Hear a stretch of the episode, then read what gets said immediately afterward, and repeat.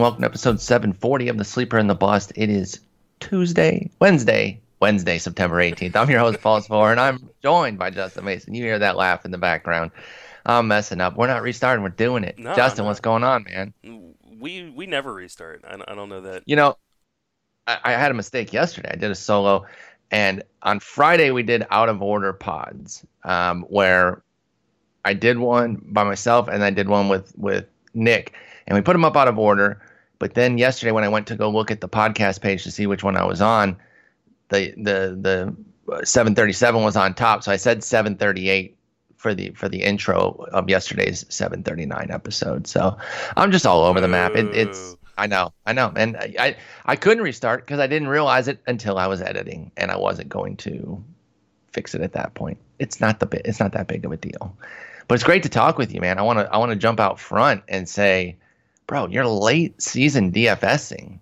Yeah. Are you, are you like paying for your college with like you've been on one. For for those who've been listening all year, uh, if you've heard the plight of my season long teams, you know that Yeah. I'm not turning a profit there. Uh, but if you include my DFS winnings, uh, I am more than covering things like my main event buy-in uh, and and all that. I I'm I'm doing very very well, uh, which is in, kind of inspiring me to play a little bit more often than I have been, and it's hard considering my schedule. Uh, but this is how they suck you in, right? Of course, of course, you get a few dubs and you feel great. Yeah, so it's Yeah. it's been a nice little run. Second time winning the uh, the sleeper in the bus DFS Mm-hmm. contest, uh, and you know the last couple times I have, I've put my lineups into some you know bigger GPPs. So uh, won a few hundred bucks last night off of like twenty five dollars worth of uh, buy-ins. So it, it's been a, a you know.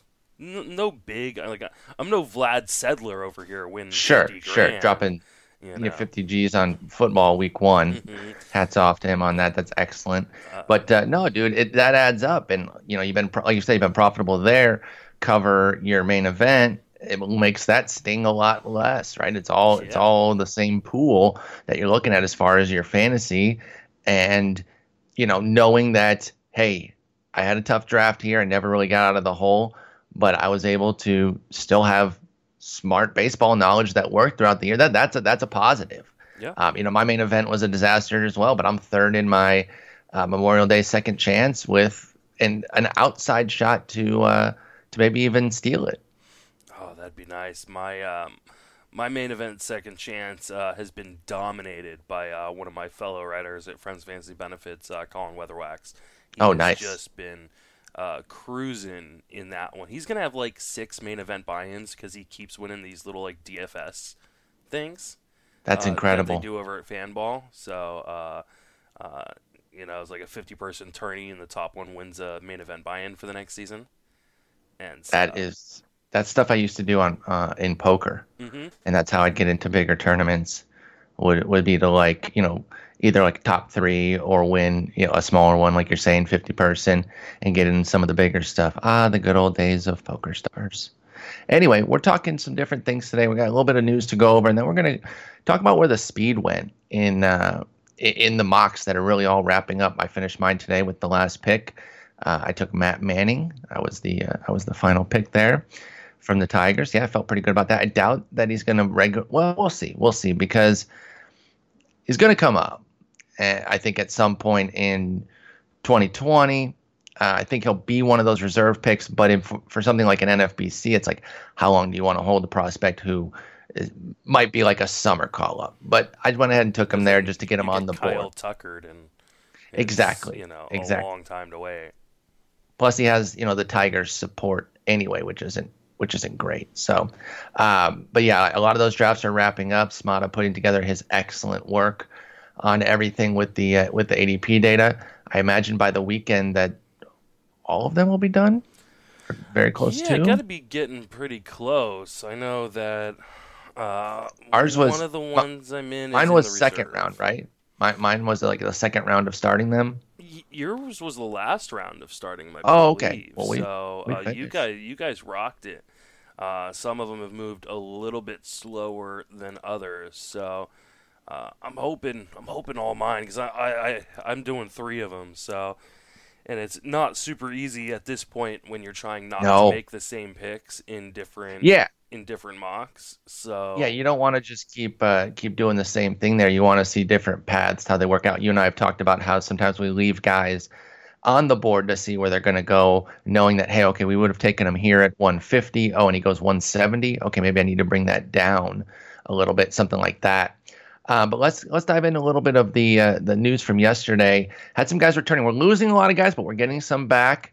Blake Snell was very sharp in his return. Nice little two no hit innings with four strikeouts. We knew it was going to be a shorty. They essentially made it a bullpen day.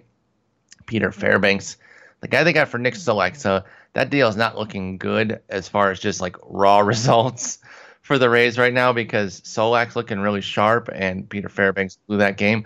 But Snell looked excellent, and that's very encouraging for them. Um, I'm starting Snell if he gets a start. Like I didn't start him this week, knowing that it would be like probably two innings. Although I kind of I kind of could have taken that, you know, two two innings with four strikeouts. It's not terrible. It kind of But, depends on uh, what you're doing right now. If you're trying Yeah. to load up on strikeouts and wins, then you probably don't want to start Snell in that start. But if you're just trying to kind of bump up your ratios, uh, that that was a nice little bump.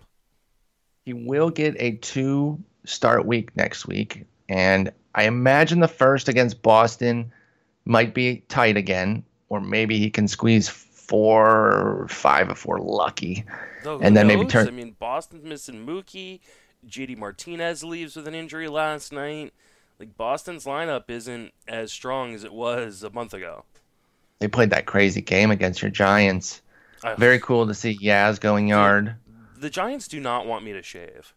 I, I, I, I had as a as of this Friday, I'll have been growing my uh, playoff beard for 69 straight days. Because uh, nice, because they're not te- mathematically eliminated. Is that why? Yeah, no, they're they're nine games back now with 11 to play. You're adorable. It's, You're it's adorable thinking that that's a thing. But uh, yeah, big win, 15 inning win there. Um, but yeah, we'll see. You know what he could do against uh, against Boston and then uh, Toronto. So two starts, even if they were both three to four innings, I think it's like maybe one super start there for Snell. So I am going to start him next week in the leagues where I have him. Uh, Luis Severino even sharper in his return. Oh, you look Uh, good. he threw- Yeah, he threw four shutout uh, innings, two hits, two walks, four strikeouts. He too, I think, will set up for a two start. Most Tuesday guys do. Let me go to their board real quick. And oh no, they only have five games next week, so they could two, three, four, five. They could, but they're they're doubtful to do that um, because it's it's actually the Tuesday through Sunday. I don't know. I, I don't. I don't think that they're going to. It's just going to be Severino, Sabathia, Happ, Tanaka, Paxton. Um, but That's I, okay. I'm starting. They're him for that. gonna they're gonna start stretching him out a little bit more, I would assume, considering they want to get him get ready back. for the playoffs. Yep, I think he could get six innings. You know, with relative ease, to be Mhm. honest. So, um, all right, that that's gonna that's gonna be interesting there, as far as uh, as far as what we got with Severino, get him back in your lineup. Hopefully, people got him in their lineup already for this week because it was always looking like he was going to go longer than Snell. And But, uh, league players, check, just double check. Just make sure, Yeah, always make sure at this point in the year. A lot of wild stuff going on, Mhm. um, and then. You know what? I'm going to bump one thing up to the top, keep the last bit of happy news, and then we'll go to all the sad news. Cavan Biggio with a cycle. Now, that in itself, who really cares? But I really wanted to use it as a springboard to talk about Cavan Biggio and how you feel about him next year, because he's somebody I'm pretty intrigued by. An ADP of 229 in the mocks. He's officially gone in all six of them, and he kept a pretty tight range from 203 to 285.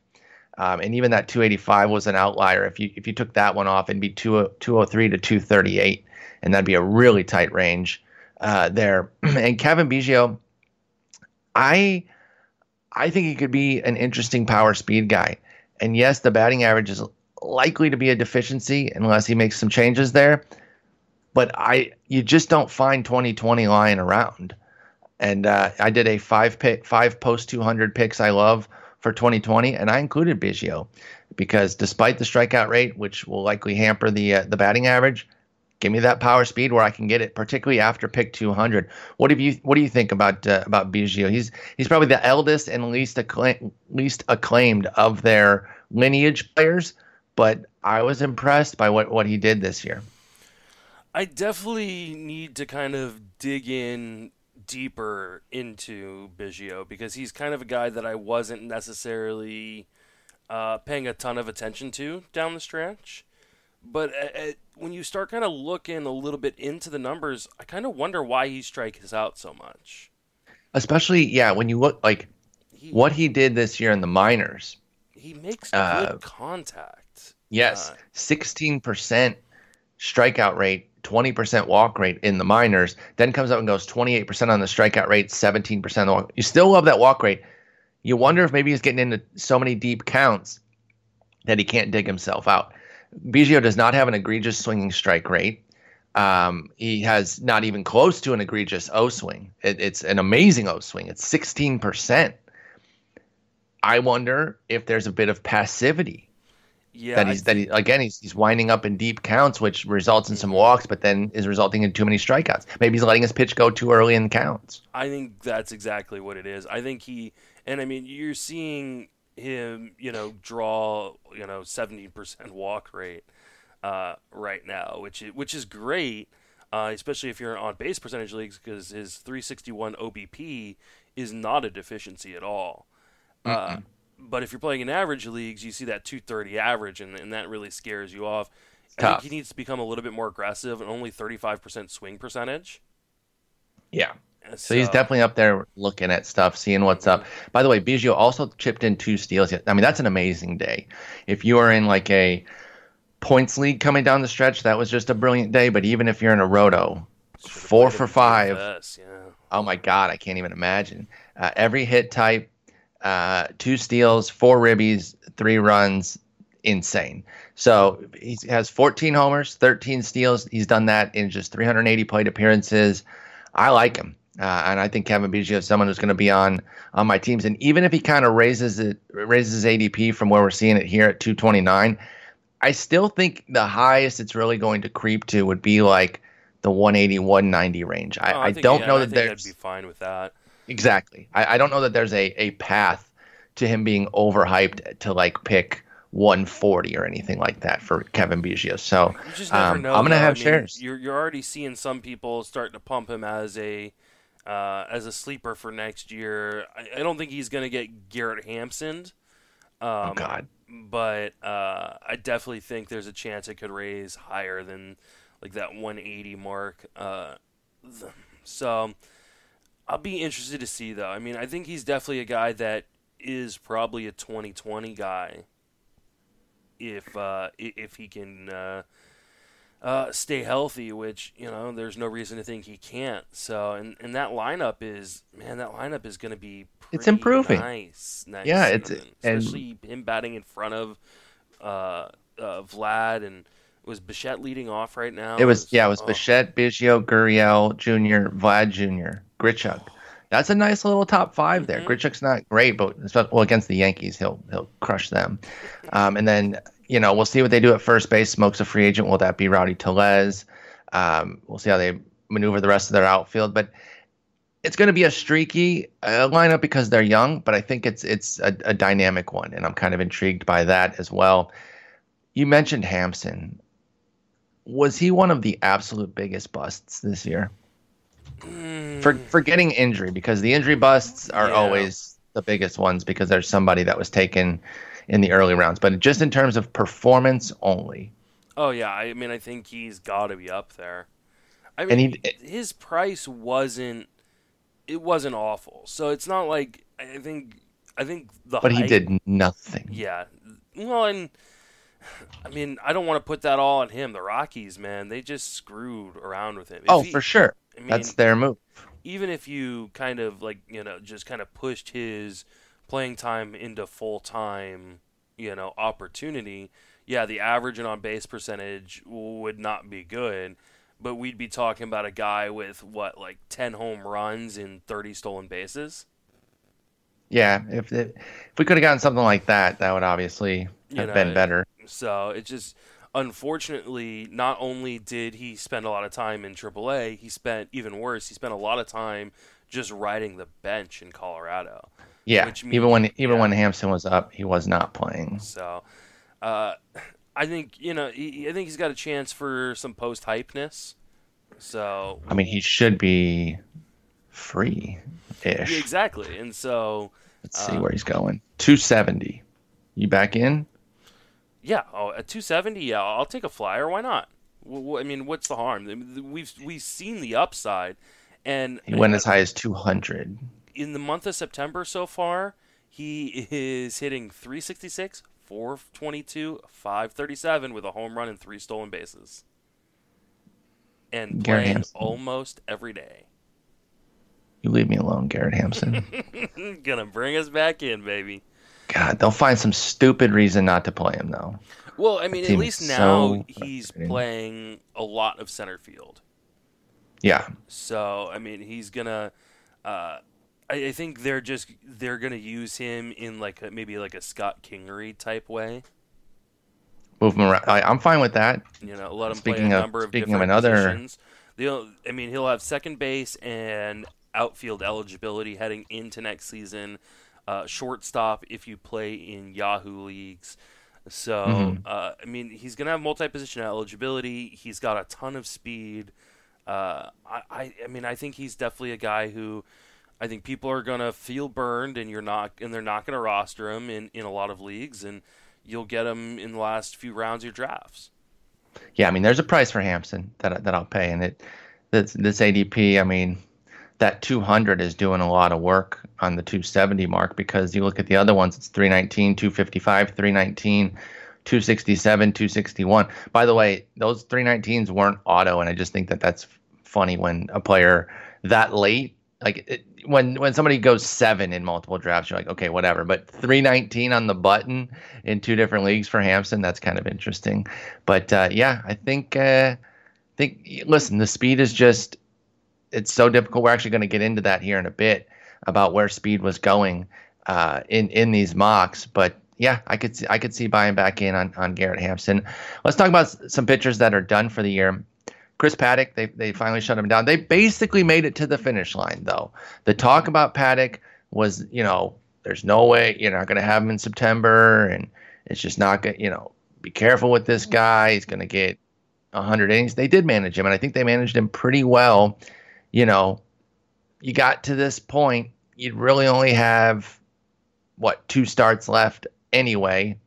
They had the uh, the the drop down to the minors for the for the period of time, and I don't know. This they they kind of did it. They kind of did it the right way. Now you and I were talking a little bit about this before uh, we got on here. If you if you do a little parsing here, it looks like he was horrendous for a major portion of the season. So his first seven starts, 155 ERA, absolutely incredible. Then starting with a, a shellacking at the Dodgers, there's a 15 start run where he had a 505 ERA, and you're like, wow, dude, he was awful for the summer. However, I think it's worth noting that a lot of that bad work was August. A four start run at the Dodgers, home to Colorado, at Philly, against Boston. He had a 10.06 ERA in those. In the other 11 starts of that run, it was a 362 ERA with 58 strikeouts and 59 and two thirds for Paddack. Not too bad. You made a good point, though, about those four August starts and what they might have done for these last four. Sure, you would have started him at San Francisco, but then he had at Arizona, Cubs, and at Milwaukee in September. Do you think people skipped any of those? I'm sure they did. God, that'd be tough. Those were all mega gems. Yeah, I, I, am sure, especially that Arizona start and maybe even the Chicago start, uh, people people skipped out on that. But I, I mean, I don't know how you if you if you got that work, then you're not feeling as bad. Uh, no. About the you know the outcome. Uh, I mean, you shouldn't feel bad about the outcome, anyways. It just, uh, I think people. Oh no, Paddack was a win. Mm-hmm. Yeah, I, I mean, I think he, you know, he what 140 innings and uh, 333 ERA. A sub one WHIP, 0.98 with 153 strikeouts. Let me see where he's going for next. year. I got to imagine it's pretty high. Yeah, 82. with a high of 65. In fact, only one where he where he went uh, after pick 88, and that was a 106. Whoever got that, I think that's a boon to get him at 106. That's incredible. Do not do not get used to that. I don't think that's going to happen with any regularity. I think Chris Paddack is definitely going to be a top 85 guy and and probably move up as the offseason. Interesting spot of pitchers that he's around too. Bauer, uh, Paxton, and Berríos. Yep, so, and then Kluber after Kluber, him. Yeah. So I mean, and then Glasnow too. So Who, who's your favorite of that group? Assuming a, a very similar cost. Depending on how Glasnow finishes out, I think Glasnow might be. No, you know what? I'm gonna go Bauer. oh my goodness! I'm gonna go back to the well on. Can't Bauer. do it. I know. I'm so out. I know. So out. But Bauer I'm, did, I'm gonna... and then Bauer did exactly what I thought. You know what I said he could do earlier in the year when people were like, "Oh, Bauer's a top five pitcher." I'm like, he's a tinker. He's gonna mm-hmm. tinker, and when he tinkers, things are gonna go wrong. Um, but yeah, yeah, that, that was literally my concern with him coming into the year was I'm not going to be tied to anybody next year. It's just going to be uh, whoever goes the lowest out of like that kind of group will be. Well, I'm going to be untied to Bauer unless he's outside the top 20 starters. I'm just not doing it. He's Robbie Ray, man. He's Robbie Ray, and Robbie Ray goes at 116, and Bauer went at 79. It's accurate. He has more innings. He's a, he's a volume Robbie Ray and so maybe he should go ahead of him, but not 50 picks ahead of him. Uh, David Price also shut down for the year with a wrist, and you know, just kind of uh, the finish to the Red Sox season, like just the whole end of the year. They just want the season to end. They probably want to call it after yesterday's game the 15 you know who wanted to be there for 15 they're just like let's just can we just pack it in completely yeah yaz got uh, the home run now you can now, now we can finish yeah that, now we're good basically a busted um, last two months for price. He he was crushed by the yankees. No surprise. On august 4th goes on the il comes back on the 1st september 1st throws two strong innings but he's been out since and now his season's over. So he basically lost the last two months. In the end, it wasn't a great year with a 428 ERA, 131 whip. He did have 128 strikeouts in 107 innings, so you like that. Assuming health, um, how interested are you in David Price at a at a 151 pick next year going into his age 34 season? I'm pretty interested considering. I mean, I know the 428 isn't what you wanted when you paid what like a SP2, SP3 sure uh, price, but uh, it's not awful in this day and age. Uh, and you know, over 10 strikeouts per nine. Uh, you know, I don't. I'm not worried about his innings for the most part. So, I mean, if he's healthy coming in next year, the fact that I think it was me who got him at pick 210 uh, in you know in the, the mocks in the mocks, like that's you know your SP six. That's incredible. X SP seven, like who who cares at that point? That's it's a huge amount of upside. Uh, what a crazy range 112 to 210 for David Price. Yeah. The pitchers he's going around are Eduardo Rodriguez, Lance Lynn, Caleb Smith. Caleb Smith. Mm. I just I just want to throw it out there that you might have taken a premature L. Do you think I did? I mean, well, you ate the L. I, I and now did. look where things are. Yes. I, I gave you some numbers yesterday, and the the primary concern that you had was home run related. And if you look, you know how it went. He had a 238 ERA through nine starts. Excellent, excellent work. And then over the last 17, he's got a 532 with, uh, let's see here, a 2.3 homer per nine. I mean, that seems to be exactly what you were concerned about with Caleb Smith. He has 93 strikeouts in that time, so he's giving you something, but that's a brutal ERA, and uh, and the whip's no better. Uh, let me see here, 133. Yeah, I, mean, I think I, you might have taken a premature L. I think I did too, and I think this is a you know. Should we call Alex? Well, uh, I, I I'm dialing the number right now, so uh, we'll see if he. Are you for real? Yeah, sure. Why Good. not? Good. Uh, This this this is amazing. I love Alex, by the way. I, I wonder how he's. gonna I, answer. I haven't heard them. I haven't heard them talk about him recently. I, like, and I'm not saying that he's dodging. I'm just saying I wonder what he's going to think about it if he is available. He might not be available because of work. he's probably not. He's probably not going to recognize the Skype number, and so he's not going to answer. It's like I'm not. I'm not. I'm not taking that. but we'll have to have him on at some point to uh to discuss. It's way more fun to just call him in the middle of his. Hi, you've It- reached Alex Fast. Oh, Sorry well, just missed leave him you. a voicemail. Uh, leave your name, Leave number, a- and I'll give you a call back when I can. At the tone, please record your message. When you've finished recording, you may hang up or press 1 for more options. Hey, Alex, this is Justin uh, Mason and Paul Sporer from the Sleeper in the Bus podcast.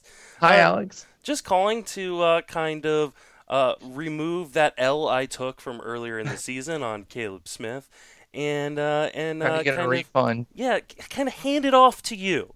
so uh, hopefully you get this message, and uh, you can uh, call us back sometime. I'd love to have you back on the pod to uh, eat some crow. It's one eight hundred sleeper. Okay, bye. All right, that was that was fantastic. um, so that's uh, that's a little Caleb Smith chatter there, and it mixed into the David Price discussion. Mm-hmm. I'm Lucas glad we did Giolito. that. I'm glad we did that too. Lucas Giolito also shut down for the year. Now this was a tough one because this came after lineups were locked. You had no way to prepare for Chris this. Liss on. Oh my God, A- absolutely livid.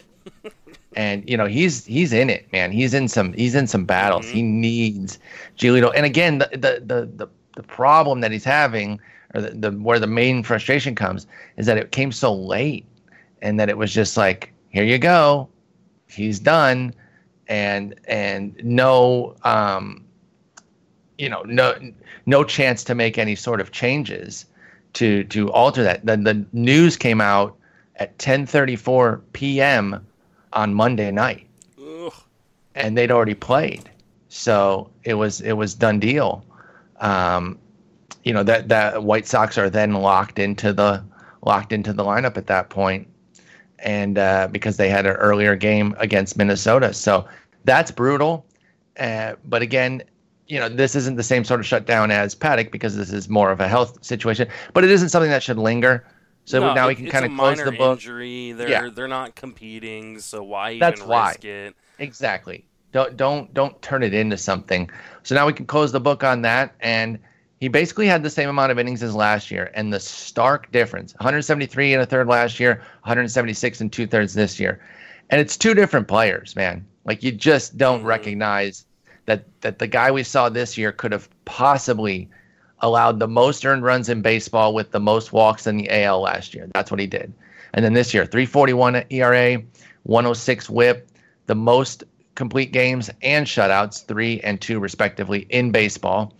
Um, uh, two, 228 strikeouts in those innings, 14 dubs even on a on a ugly White Sox team. You love that. That should be. Giolito, yeah, yeah, they should continue to incrementally improve. If not, they might have that one big step up too. You never know, and we'll see what they do on the market. They were trying to get one of the big players this year. We'll see if they try to go back out there and, and do some things on the market. They've got money. They want to throw it around.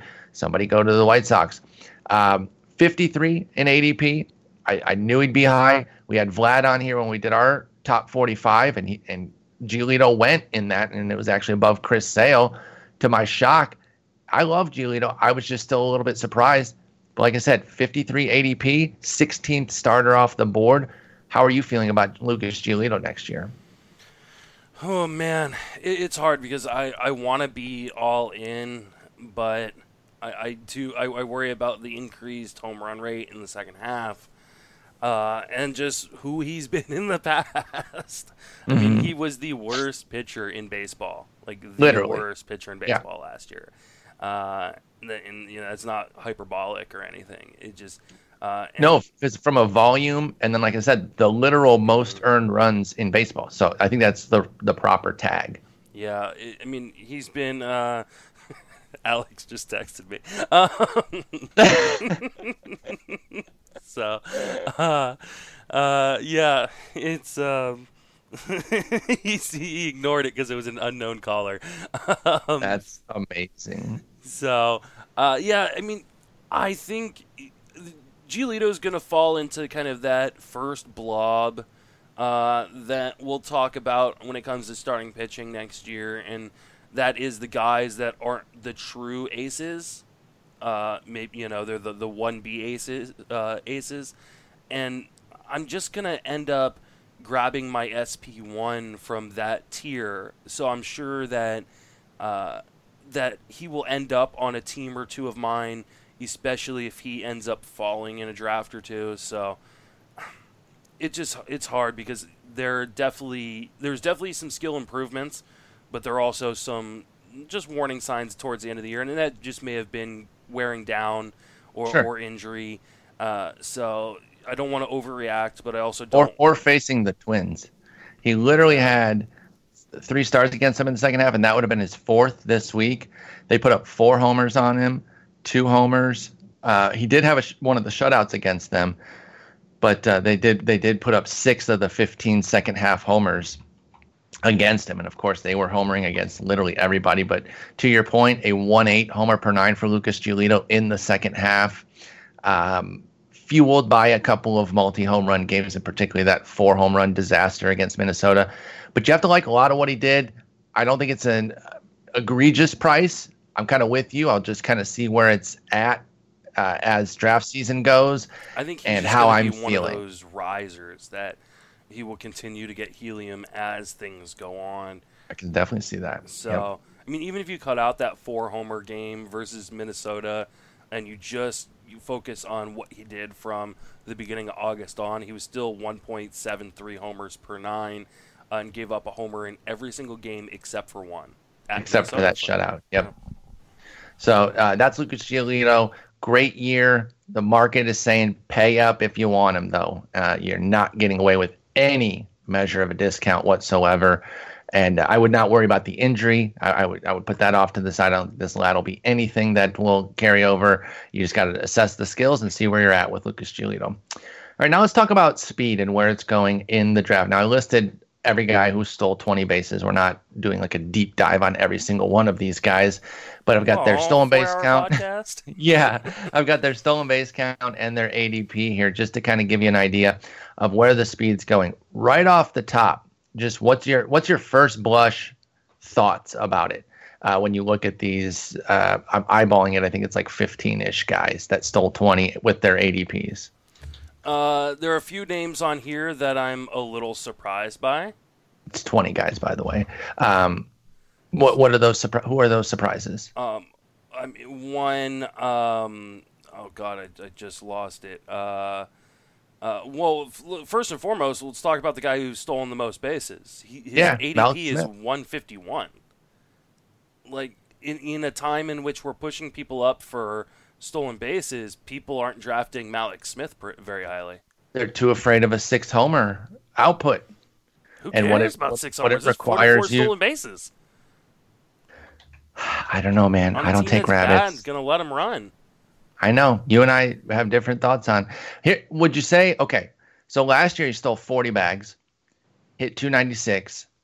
This year it was 44 with 233. Do you consider that cons- with with how much the average dropped off? Even if you didn't expect him to hit 296 again, he was around pick 105 in ADP last year for Mallex Smith. Do you consider this a hit, a win? Did you did you get what you Yeah. needed, or was the batting average too big of a hit? No, I think you got what you needed. You knew there was risk in the batting average department when you drafted Mallex Smith, and if you didn't account for that possibility, you didn't draft very well. Ooh, get burned. I mean, let's be honest. I mean, this is a guy that. No, I didn't think he was a 300 hitter. I mean, I don't think anybody, nobody should be penciling him in to hit 290, uh, or, or much less 300. So, I mean, maybe you penciled him in for 270 or 265. Yeah, and and, I think that's where people were. So you, you took that. Sure, the loss so that there. a little bit, but you got 44 stolen bases, and in the environment we're in now, where guys just aren't. I mean, we don't have another 40 home run or a 40 stolen base guy right now. I mean, Mondesi will probably get there, and, and maybe Acuna and, and possibly uh, Villar, um, but Uh, I mean, at this point, Mallex Smith is alone in the 40 stolen base tier. I'm gonna I'm gonna uh, validate you saying that yes, he plays. He was a win because he was the 33rd outfielder drafted, and he's 35th on Razzball. There you go. among outfielders. So there you go. Despite the average hit, now you had to plan around that, but in just in terms of raw value, where you took Mallex Smith and what you got from him, it worked. Uh, what what are some other first first takeaways before we dive a little bit deeper here? Uh, I mean, no one ever respects Jarrod Dyson. That was the first thing. 380, dude. They're like, nah, whatever. just, I mean, he's playing on a good team. He's playing regularly. Stole 30 bases. Uh, and it's not like uh, I, I definitely got to go double check his numbers, but off top He of my actually head, hit seven homers. well, and I think he hit for a decent average too, right? No, It's- it oh, fell no? apart. Oh, he started Okay. off started off really well. Uh Jarrod Dyson was like the hot pickup. Everything was going quite well in April because he had three homers, three steals, and a 313 average. second half, yeah. Yes, yes, absolutely rough at that point, but but was still running. I mean, consistent. Three, nine, seven, five, four. Only two stolen bases this month because he isn't playing quite as much with the likes of like a Josh Rojas up, and of course September expansion. I'm sure there's other some other knick-knack guys getting in. Plus, he's one for 25 in the month, which makes it difficult to do anything. But um, 380. I mean, he's gonna be a fourth outfielder somewhere again. Um, and he is a free agent, so we'll have to see where. Are you now? Here's the tough part on somebody like Jarrod Dyson. He was able to get in because of injuries. Uh, I think the David Peralta injury is what really cleared a path for him to play so regularly. I think too often the scenario is you never know when you can play him. So a lot of those stolen bases end up on your bench. That should obviously depress his price, but it is 380 too low for Jarrod Dyson. Yeah, it's definitely too low. I mean, I, I don't know where he ends up on on the player radar, but I, I can't imagine he's like outside the top 60 outfielders. He's 66th. Is he? Wow. Okay, that's that's a bit surprising, but You know who is sandwiched in between? Lorenzo Cain and another guy on this list, Manuel Margot, who's going 279. I Now love Margot's that somebody that we've yeah, I was gonna say he's somebody that we've definitely liked in the past. What do you think of uh, of Margot? Uh, I think Margot is one of those guys that uh, we were just a little bit too early on. Uh, I, I mean, I still, I, I know the power hasn't, you know, truly shown, but still 12, 12 home runs in 406 plate appearances is, is nothing to scoff at. The 20 stolen bases is nice. Uh, they they traded Franmil, uh, which hopefully will now open up a full time role for him going forward.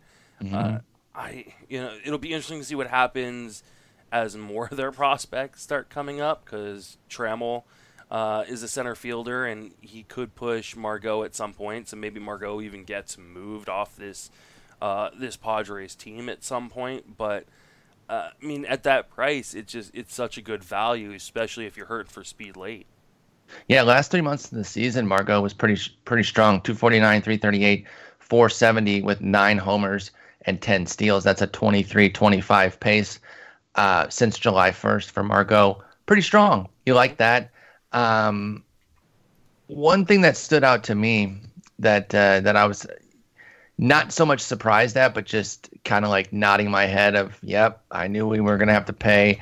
The, the market's not letting Victor Robles slip at all. Nope. And of course, again, I, I don't I don't blame that. Um, his ADP is actually up a little bit from last year. 74 last year, 68 coming into these the, it, the, with the two early mocks because it's like one of those guys where yeah the, the the triple slash isn't jumping off the page at you as like oh look at that but 17 homers 26 steals and you feel like there's upside in the 257 334, 32 slash line that the 22 year old had are you willing to pay this price on victor robles Of course, yeah. I, Yeah, I think yeah, you, you got to be. Uh, do you see the article about the Nationals having the best defensive outfield in uh, i in the league? by like a landslide right hmm It wasn't even close. Yeah, it's uh, this is a ni- a really well constructed outfield. Uh, Victor Robles is a huge part of that. So um, I- I'm I'm super excited about Robles for next year. hmm I think people forget to not only did he put up these numbers, he really struggled to start the year. He was. uh, It was looking really tough, Yeah. and uh, you know you were feeling really bad. The only thing that was saving you was the fact that the April five homers, seven steals. You're like, okay, but then three and two in May, and it's like, oh god, and then four and two in in June, and then it started to pick up here in the second half, particularly with the speed. Six in July with stolen bases, six uh, more in August, and then three so far in uh, the half month here, including an 815 and 835 OPS in August and September, respectively, as well for Robles. So I love him. I'm going to have shares. I'm paying the premium. I'm all here for that, uh, for yeah, sure. I was willing to pay the uh, pay the premium last year or coming into this year. So, Same. uh, I mean, since uh, the beginning of July, five home runs, 15 stolen bases, 273, 348, 429. Now there's there's 20 guys here, and we've we've talked about uh, three of them. And what I'm doing on our sheet right now is highlighting the only other four of the remaining 16 that aren't uh, double digit picks. The, the guys that are going after 100, and that's Elvis Andrus at 130, and he had 28 stolen bases. Dee Gordon at 195 with 22 stolen bases. Kolten Wong at 243 with 23 stolen bases, and Delino DeShields at 320 with 22 stolen bases. First thing right off the bat to me is how the hell is Kolten Wong that much cheaper than Dee Gordon? Because people have tuned out for a lot of his production. Wong's? Yeah. Because yeah, I mean, there's no universe where I'm not taking Yeah. Wong over uh, over Dee Gordon. I mean, I, I, I understand it a little bit just because Dee Gordon's got the, the name.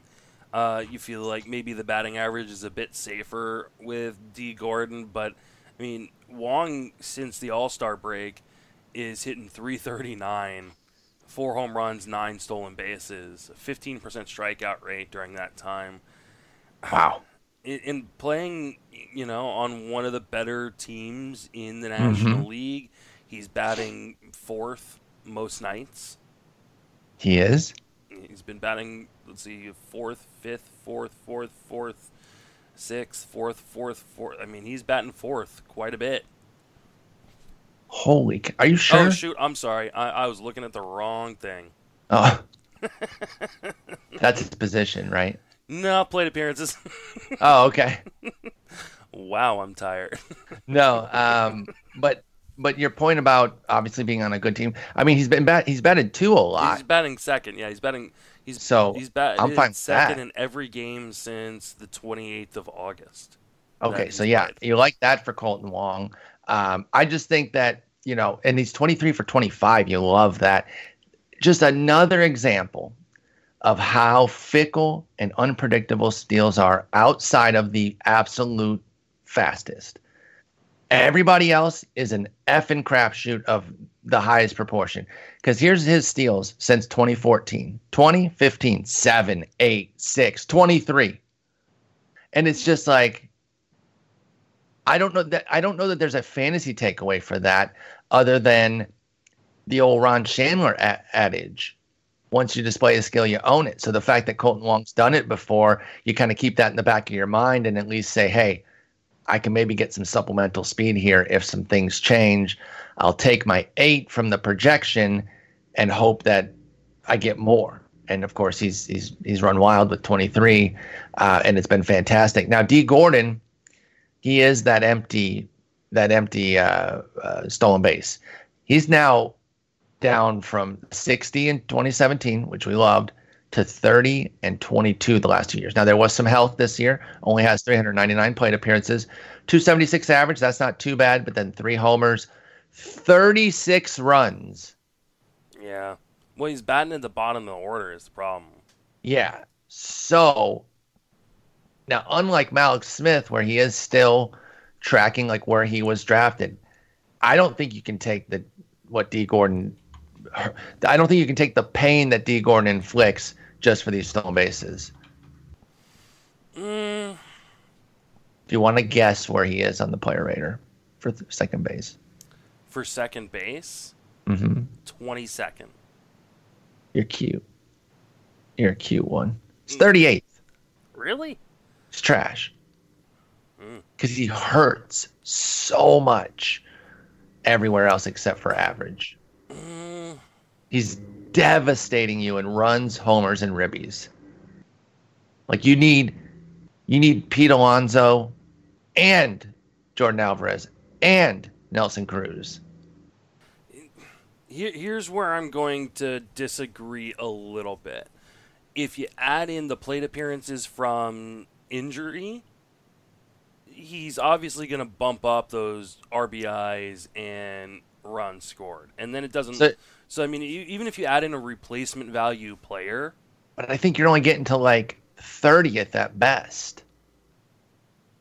As far as like where that rating, I see what you're saying. Take the supplemental hmm per- production that you would get um, by replacing Dee Gordon, and and, add that in because that, that it's roster spots here, right? We didn't we didn't just sit Dee Gordon on our team and let him rot while he wasn't playing. We were putting somebody in, and maybe you were getting like a um, Tommy Edman production, or hell, maybe you were in on Keston Hiura, and then when Dee Gordon came back, you kept Hiura there and you shifted elsewhere, and so then that that was a big boon for you. You know, it can go a lot of different ways. So I get what you're saying there. I don't know that it still takes that that roster spot that you had, your second baseman for the year. I don't know that it can take you much higher than than 28 to 30 range. mm, yeah, maybe not. I mean, because it's it's I, just, I You don't know- understand how they bat him like at the bottom of the order on the on this team. I think because they already have Mallex Smith at the top, and it's like, what are you going to put both of them up there? Why not? You got nothing else. You got Kyle Lewis, the god, dude. What are you talking about? He should be batting fourth. yeah, I know. Um, Think of Their a, lineup. a Ma- Mallex Smith, Dee Gordon, uh, Domingo Seager. Santana. Uh, is it Santana Kyle- hurt? He came back yesterday. Oh, okay. Part, pardon me. Uh, Kyle Lewis, and then uh, yeah, Seager. There's your one through five next year. I'm happy that Seager rebounded. I've always liked Kyle Seager, and he's just been his, you know, he had a blistering second half to to, to get back to being his solid self. Um, but yeah, what about the other two? Elvis Andrus at 130. I talked a bit about him on a solo yesterday, talking about struggling second halves. His was pretty rough, and and I was using WRC plus as a judge, but it wasn't even one of those things where oh he's a speed guy so he's protected by looking more at this. No, no, he just was awful in the second half. But if you add everything up, and Roto's what we primarily play, so I understand you head to head folks probably hate him uh, for what he did to you in the second half, uh, Elvis Andrus. But if you add it up for fan, for Roto, ten homers, two seventy two average, twenty eight steals, seventy three runs, sixty seven ribs. That's kind of like okay, I'm fine with that. But are you drafting somebody like Elvis Andrus next year? He's 31 years old and he costs pick 130. That was where I balked. I picked him, I think, at 156 in a draft. I can get more behind that. So, uh, and I just felt like that was too low. I mean, the hard part becomes when you start looking at the ADP in terms of the guys going around him. Yes, that's precisely what I said on that pod. I mean, Marcus Semien is going what 15 picks ahead of him, or not even not six picks ahead of him, or seven picks ahead of him. Is Semien's having an MVP caliber year? He, he really is, like- and a part, uh, big part of that is his defense, but but his offense has been incredible too. Uh, I mean, I don't know if you saw what I threw in to the Roto write up. I think it was uh, not today's, but yesterday's on Semien. Um, it's uh, I- I'm, I'm gonna find it. I'm gonna find it real quick, uh, just because it was an amazing stat. While, Uh, while you're looking for that, I'm gonna make here- you Here poop you your pants. He, here, here is uh, it was by uh, Mike Selleck at Mike Selleck. Um, Oh, guess who's here? our buddy. Kyle. Get out of here, dude. We're busy. So He's uh, like, oh, I like Marcus Semien. He tweeted out below is a list of players in Major League history with at least 116 runs, 173 hits, 38 doubles, 7 triples, 30 home runs, 85 RBI, uh, 78 walks, and 10 stolen bases in a season. Now, granted, a major, you a know, like, weird list. but but still, All give us great the numbers. Yes. Babe Ruth, twice, Lou Gehrig, twice. and Marcus Semien. Insane, dude. Insane. It just he's he's ridic- he, he's going way too low, and so And and the point isn't that he's those guys. he is those guys. it's it's shut up. It's just a fun quirk, and it's just amazing, and it really highlights how good Semien's been. And I agree with you, going way too low, and that's my problem with Andrus. Is I just um, you look after Andrus too, um, Amed Rosario, your boy Paul DeJong, Gavin Lux, Scott Kingery. And you know, even start to get a little bit deeper. I think there's some guys that I'm interested in that I think are going to do similar stuff with the, the ch- potential to be better, including our boy Garrett Hampson we just talked about earlier. And if you believe in a Didi Gregorius bounce back, you know, Here's what I said. removed from injury. how's Kevin Newman not basically the same guy I'm, at I'm- 240? I mean, Royce Lewis could be the next Yes. Yes, So, absolutely. I mean, Uh, now, you ready to poop your pants here? I always uh, am. He's 15th on the shortstop player rater, Elvis Andrus is. Mhm. The next three guys are Manny Machado, Fernando Tatis, and Paul DeJong. Wow. He's been better than all three of them. Now, what this does, for those unfamiliar, we reference the player rater a lot, Razzball's, and the main reason I use it on the pod is because they put numbers to the left. They they label the columns, which we don't do on the auction calculator, which makes it hard to to kind of say, oh, he's been the X, whatever. Uh, but just you'll find similar outputs. It, it it puts value on runs, homers, ribbies, stolen base, and average, the five categories, and and then comes up with a an overall value. So he's been better than those three guys he's only one spot below Alberto Mondesi, and of course that's a major reason. The a major reason behind that is because Mondesi missed time. But I was just surprised that he was in the mix. A- Andrus was with all those really impressive names. Well, and I think what this highlights is something we kind of talked about before the start of the season, in draft season, which was shortstop is insanely deep. Yep. And so why spend the money on a guy like Correa or a guy like Seager when you can get mm-hmm. production from a lot of different guys later on? Speaking of Seager, he finally has a discount in the market at 137, and I still feel like It's not that much of a tepid about it. I, I I just still feel like There's too many guys. There's too many guys going around that spot where it's like, I mean, what is really the upside of Seager comparatively speaking to now uh, you. Semien? I mean, like, if, if you if you listen to the solo pod, you will hear me say those. Like I, I I feel you. It's a two round discount from last year. He was going pick 100, and he's going about pick 130 this well 137, but essentially two rounds. And to me, that's not enough for another dud ass season. And like, if you do like, I I still really want to do this someday, and I I I would love if someplace like like a FanGraphs could uh, somehow facilitate a blind draft where all they put is like 2018 2019 600 plate appearance uh, per plate appearance averages. So that way you couldn't recognize a, a, a line that much. Um, and and then only use the guys like don't use somebody who only did like 50 plate appearances and then he would be way at the top because he's pacing for that'd be even 38 homers and 70 steals or something silly like that. But then just to see where, where things go without the name value attached. And I understand that name value, there are things to it that, that give us good information, but a lot of times it clouds things too. And I would love to see where somebody like Corey Seager would go because he's been bland as hell. But anyway, this is about speed. So um, the last of those of those guys that are going outside of the top 100 are uh, Delano DeShields, and you know he I think he's going for a perfectly fair 320. There's no there's no markup on him. Is he somebody that you ever consider anymore with the with the late round speed, uh, or is he just too detrimental everywhere else? No, I mean I, I'm fine with guys who are detrimental in spots. You just got to plan for it, and or punt batting average. And uh, the problem I've got with someone like DeShields is he he's very similar to uh, Dyson, and like how how are you going to implement him into your roster? Exactly. And so I mean he, he tends to become more of an AL only kind of purchase for me because you know then he just kind of you know I can set it and forget it. I don't have to worry least- about you know At least when Dyson's a starting and when it's not. lefty.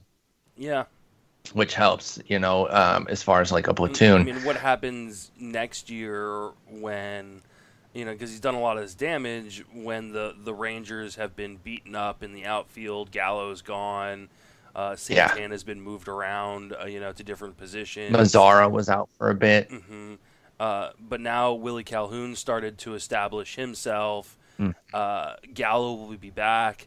Uh, you're gonna have to figure out spots for, for Danny Santana and, and Nick Solak. And, I think Solak can play outfield too, right? yeah, and so you're you're kind of in a position where it's not going to be as easy for him to get plate appearances next year. You Yep. almost wonder if he gets uh, non-tendered or, or traded. I could see something like that for Delino DeShields, and and we'll see if he finds a new spot where that opens up more playing time and then makes him more appealing. But I, I don't know at this point. Uh, okay, of the rest, um, that I mentioned. Oh, uh, here, here. I'll just name the rest, and you can say if you want to say anything about them. Oh, another guy who is going outside of the top, uh, you know, who has a triple-digit ADP but doesn't really have one because Smata does not include the autoed guys uh, is Billy Hamilton. He's only been autoed, and that I mean, how the mighty have fallen, dude. Like I yeah, think that's huge that's crazy. But uh, here are the remaining guys. Uh, Mondesi, he has 39 steals. He's going 21. Oh, oh, Kyle, yeah, get in here, buddy. Get in here, dude. Awesome, so cool. I love this. I wish that you were shut down for the season. he's jealous of that we had Alex as a guest instead of him. Yeah, he wanted he wanted he wanted to get in the mix. Actually, he has been shut down for the season, and that's why he's here. No, I'm just kidding. you can keep starting Kyle Gibson if you hate winning. Um, Ronald Acuna going two, uh, Jonathan Villar 39, Trea Turner 13, Yelich 3, Starling Marte 30th, Jose Ramirez 17th, Tommy Pham 61st, Francisco Lindor 7th, Billy Hamilton autoed, and Trevor Story 11th. So pretty much studs there, and Billy Hamilton. Anybody else that you want to highlight here as far as uh, getting into some of their ADP and, and how you're going to address them next year? Oh man, are we gonna get burnt by Jonathan Villar? Is he gonna be a, a uh, crazy discount at, at 39? He, I, I, It's, it's I don't know if the it's a- other. I bought in after the big Milwaukee season, I did and too. then I bought in this year saying, mm-hmm. "Pass on Mondesi, give me Villar," and I feel very validated by that, and not because Mondesi got hurt. I'm not trying to take that win because Mondesi's actually been good. The guy is—he's literally in my office. How do you have to cut grass in my like what? How much grass is behind me that you need to live here, dude? I don't understand it. See, the the bottom line though with with Villar is he's just been straight up better than Mondesi. He's been excellent. I was actually going to pull up those numbers. If you pace out Villar, or excuse me, Mondesi, it's 16 and 66 with a 270 average. But Villar 66. 66 is pretty pretty stupid. That that really that really tips the scales back. But he, uh, 22 and 35 with a 277. Uh, maybe it does still stick with Mondesi. The 66 is is dumb. Yeah, it, that that is. Though I, I mean, I don't think he would have hit 270 over the course. Of That's a fair full- point. Full If season he play- either. yeah. So, like, I think if you if you give him if you give him 60 stolen bases, which is insane, With a absolutely sub 300 OBP. Yeah, it's there, there's no way he's hitting 270 during that time.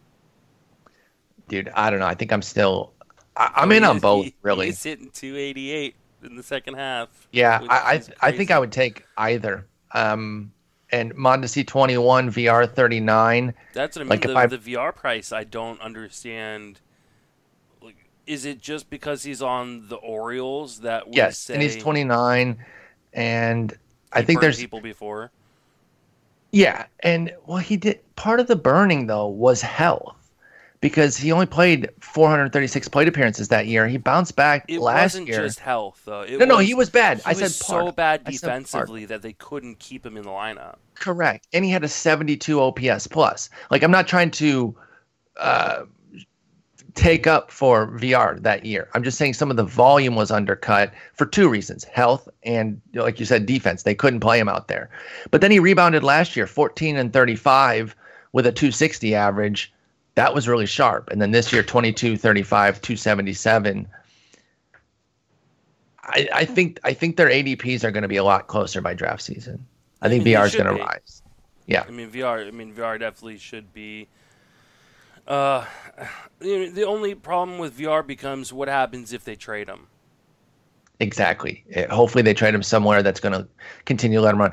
I do think and hope that he's established enough with 62, 23, 35, and 35 steals that wherever you would take him, it's like let him run, dude. Like he he clearly I mean, like we've talked about, like some places just don't let guys run as much. I mean, know. obviously, I if you're trading for a guy like him, you should be trading for him to be to, to create a ha- you know havoc on the uh, on the base paths. I mean, this is something you know we we've kind of mentioned a little bit uh, with Mondesi for next season and some of the other Royals. Is Ned Yost? This is Ned Yost's final year. How does that change in terms of his? I mean, obviously he's a rabbit. He's gonna he's gonna run, but you know, will he have a shot at sixty under a new Mhm. manager? I don't know that that's the case. yeah. No, I, I still think I, I feel you on that. I mean, I mean that's still, I mean he's still you know a guy who has the ability to steal sixty. I think at twenty one is fine to take, especially because he has power. Uh, but I, I think that people are. I think there are going to be people who take Mondesi really close to the first round, and I think that's going to be a mistake. I don't know, man. I don't know if it is. I I mean, he was he was health away from just having a, a stupid season. Sub 300 OBP is tough, but it didn't it didn't hurt him. And then he comes back and we hear that he's not going to be able to slide head first. This is Mondesi. And so, you know, it's like tap the brakes on on his speed guys because you know, he can't even slide head first. 8 steals in 62 plate appearances. Because he, can still floats to the bag. yeah, and he can still slide feet first. Yeah, it just it's yeah, it's uh it's ridiculous what he's done. I, you know, uh, I may have taken my my L on Caleb Smith a little too early. I'll take my L on Mondesi. no problem. Yeah, the, the, this the one's not too thing. early. The, uh, the my my main thing with Mondesi was um, I would just take VR, but the only thing that saved that really was the health. If you do pace things out, that's a colossal L. So um, and then like I said, the rest here are are superstars. Um, and basically superstars and Tommy Pham, who's who's what I would call like a a star, a semi-star. Um, anybody else you want to? What's that? I said love me some Tommy Pham. I do too. Although he he has injuries that don't even like he makes up injuries. Not not saying uh, or, or like injuries like he comes up with ones that have never like always got something going on. Doesn't really prevent him from putting Mm-hmm. up 2020 seasons. Like he continues to be good. But um he he's the pretty girl that strings you along. You know, Exact- He's, he's like, oh, sorry, I can't play thinking that you got I, a got- I gotta shot wash my hair today. So yeah. Tommy, how often do you got to wash bro, you're relacing your shoes? Mm, Come on. Yeah, it's You said we were to go. You, Mhm. I I bought the tickets already, Tommy. Yeah. Come on, dude. And then you do have the one date, and then you think, okay, this is actually working. This is amazing. Yeah. and then I'm you get left on red. You get left on red for three weeks, Yeah, you get and then you start to talk. Yeah. Then you start to go talk to Starling Marte, and then Pham comes back around like, "You up? Mhm. Damn it, Tom Pham! Stop bringing me back in like that." Unbelievable. Anyway, we're gonna go ahead and cap it at that. Uh, that's where the speed market is. Basically, you got to pay early. Th- those studs are going early. There's a few guys that are going late. They're heavily flawed, though. They really are just the the the raw rabbits. Uh, everybody else costs, and I understand that that's that's why people are saying I want to get my speed. Or what I'll say this: if you want the premier speed, you have to pay early. I'm still open to taking the the middling speed and and building that way because I think you you actually can. So I still push back on the notion that like um, Nolan Arenado can't be a first rounder because he doesn't run, or uh, you know bump down JD Martinez for the same reason. Freddie Freeman. I, I I don't I don't subscribe to that. No, and I mean you don't have to. Uh, I think that I think you can make the argument both ways. Uh, yeah, I, I- like I think getting you- that speed. I think if you penalize guys like Martinez and Arenado too much, you're just giving someone else added value. I agree. That's exactly it. Like, take your speed guy in the first if that's what you want. I'm fine with that. Mhm. But if you quote unquote get stuck with Nolan Arenado, Like Arenado should not be a second round pick. I'm, you know, Not, I mean, not at all. but I mean, not- if if you decide that you want to take Trevor Story over him, I don't I don't have a problem. With Correct. That. So That, that's that's where I'm at. uh, I think what the you know, and this is something you've kind of you know talked about the last few years, uh, is there are what only eleven guys on this list. That's it, eleven guys on the list. Like that means that there aren't a lot of these guys who are going to steal a ton of bases, which means you don't have to invest as you know you don't have to accumulate as many stolen bases. So if you want to do the thing where you spread them out, it becomes a little bit easier to do. They're, they're 11 with 25 plus. They're 20 with 20 plus. Oh. I, I, I cut out the rest that we didn't talk about since this is gonna this is gonna function as the uh, the the the post, and I didn't want to include those Still, names that we didn't talk about. But yeah, not, there's still not that many. I mean, it just your, your point your point stands though. 20 with 20, 11 with 25. hmm How many people can you really be behind if you're only taking your knickknack guys that are getting you 12 to 18 and you get a handful of those guys. You're not behind the, the eight ball at that point. So take your Nolan Arenado, but then you take your Tim Anderson a little bit later. And Fernando Tatis was not in this list, and he's a speed guy. And then there's going to be guys who pop up next year and steal more. Cavan Biggio, we talked about, Bo Bichette, Keston Hiura. There's some young guys out here. I still think, I still feel that there's a season out there where Ozzie Albies just is going to randomly steal 25, 30. Mm-hmm.